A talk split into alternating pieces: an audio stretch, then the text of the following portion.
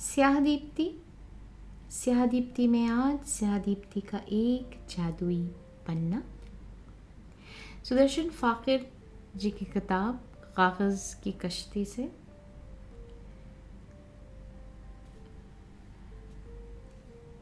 जगजीत सिंह की गाई हुई एक गज़ल है जो आ, बहुत खूबसूरत है और इसे मैंने आ, पैशन एल्बम में सुना था।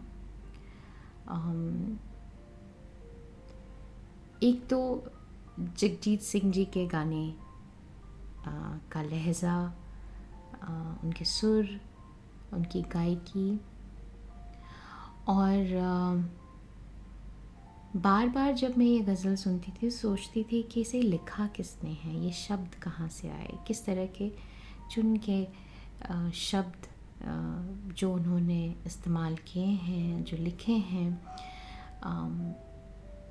ये शायर बहुत ही अच्छे होंगे। और मैंने बहुत चुनिंदा गज़लें ही सुनी थी बचपन में, पर ये मुझे याद था कि सुदर्शन फ़ाकिर जी का और निदा फाजली जी का नाम जगजीत सिंह अक्सर लिया करते थे। और पर मैंने इतना जानने समझने की शायद उस वक्त कोशिश नहीं की। आम, ये किसने लिखे हैं ये खूबसूरत शब्द? आज जब ये किताब का ये जादुई पन्ना सामने आया और हमने इसकी कहानी पढ़ी कि गज़ल उन्होंने किस मौके पे किस वाक़े पे लिखी है तो लगा कि सही में ये तो एक शायद इतिहास का एक हिस्सा है और मुझे लगा आपके साथ भी शेयर करना ज़रूरी है। तो आइए पहले इसके बारे में सुनते हैं और फिर गज़ल को पढ़ने की कोशिश करूँगी। एक बार फिर आपके साथ ये ताज़ा हो जाए। तो बात उन्नीस सौ तिरासी की है। फ़ाकिर साहब मुंबई से पंजाब आने लगे। तो एक दोस्त से मुलाकात हुई। लेकिन वे उसके पास ज़्यादा रुके नहीं और कहने लगे कि मेरी ट्रेन है, पंजाब जा रहा हूँ। इस पर दोस्त ने कहा था तो यूँ कहो ना कि शहर मोहब्बत जा रहा हूँ। खैर, फ़ाकिर साहब पंजाब आ गए। तब पंजाब में आतंकवाद का दौर था।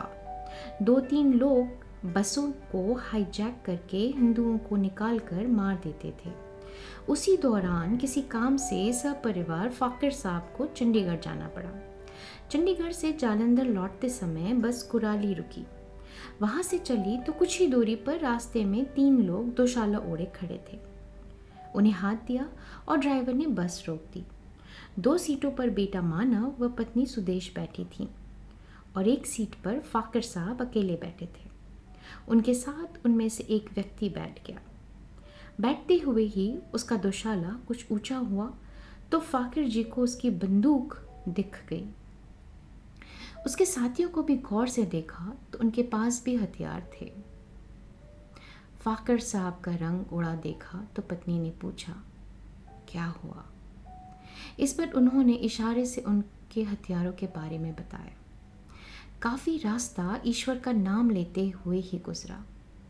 फिर वे बलाचौर के चौक पर उतर गए तो जान में जान आई। अगले दिन अखबार में खबर पड़ी थी कि बलाचौर के पास उन आतंकियों ने एक बस के यात्रियों की हत्या की थी।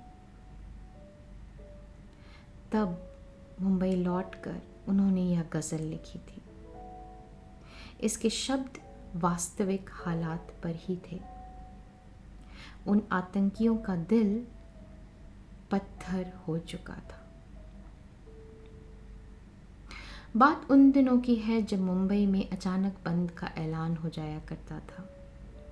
ऐसा ही दिन था वो, जब जगजीत सिंह तथा फाकिर जी स्टूडियो से बाहर निकले तो कोई टैक्सी या ऑटो नहीं मिला। ऐसे में जगजीत सिंह कहने लगे कि, सुदर्शन, तुझे मैं ही घर छोड़ देता हूँ। कार में बैठ। वे दोनों कुछ दूर ही गए थे। कि एक पत्थर आकर कार के शीशे पर लगा। गनीमत यह रही कि कोई ज़्यादा नुकसान नहीं हुआ। जगजीत ने कार तुरंत स्टूडियो की ओर ही मोड़ ली। उसी मंज़र में जन्म हुआ इस गज़ल का। पत्थर के खुदा, पत्थर के सनम। पत्थर के खुदा, पत्थर के सनम। पत्थर के ही इंसा पाए हैं।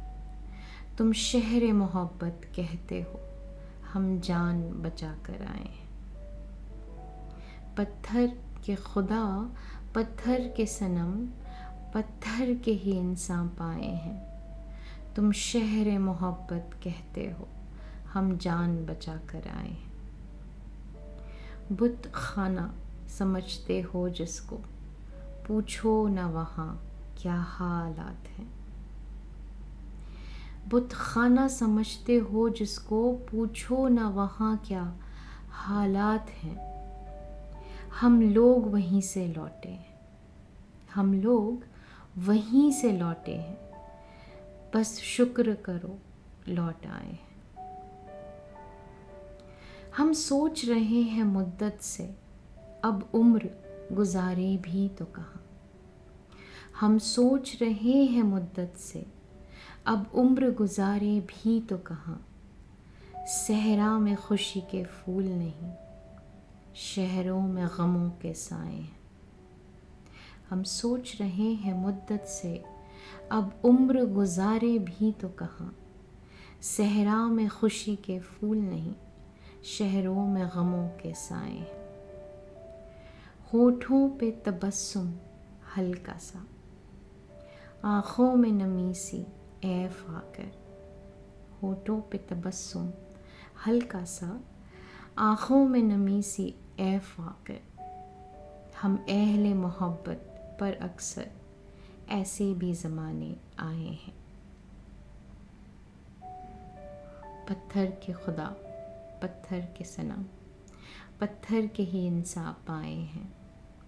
तुम शहर मोहब्बत कहते हो, हम जान बचा कर आए हैं। इसे गाया, जगजीत सिंह जी ने था। तो कोशिश कीजिएगा पैशन एल्बम ढूँढने की। और आपको ये गज़ल तो ज़रूर मिल जाएगी। आप यूट्यूब में भी शायद इस गज़ल को ढूंढ सकते हैं। और अगर ये कहानी पढ़नी है तो राजपाल एंड सन्स किंडल आप ये किताब ज़रूर ले सकते हैं। और भी कहानी लेके आएँगे।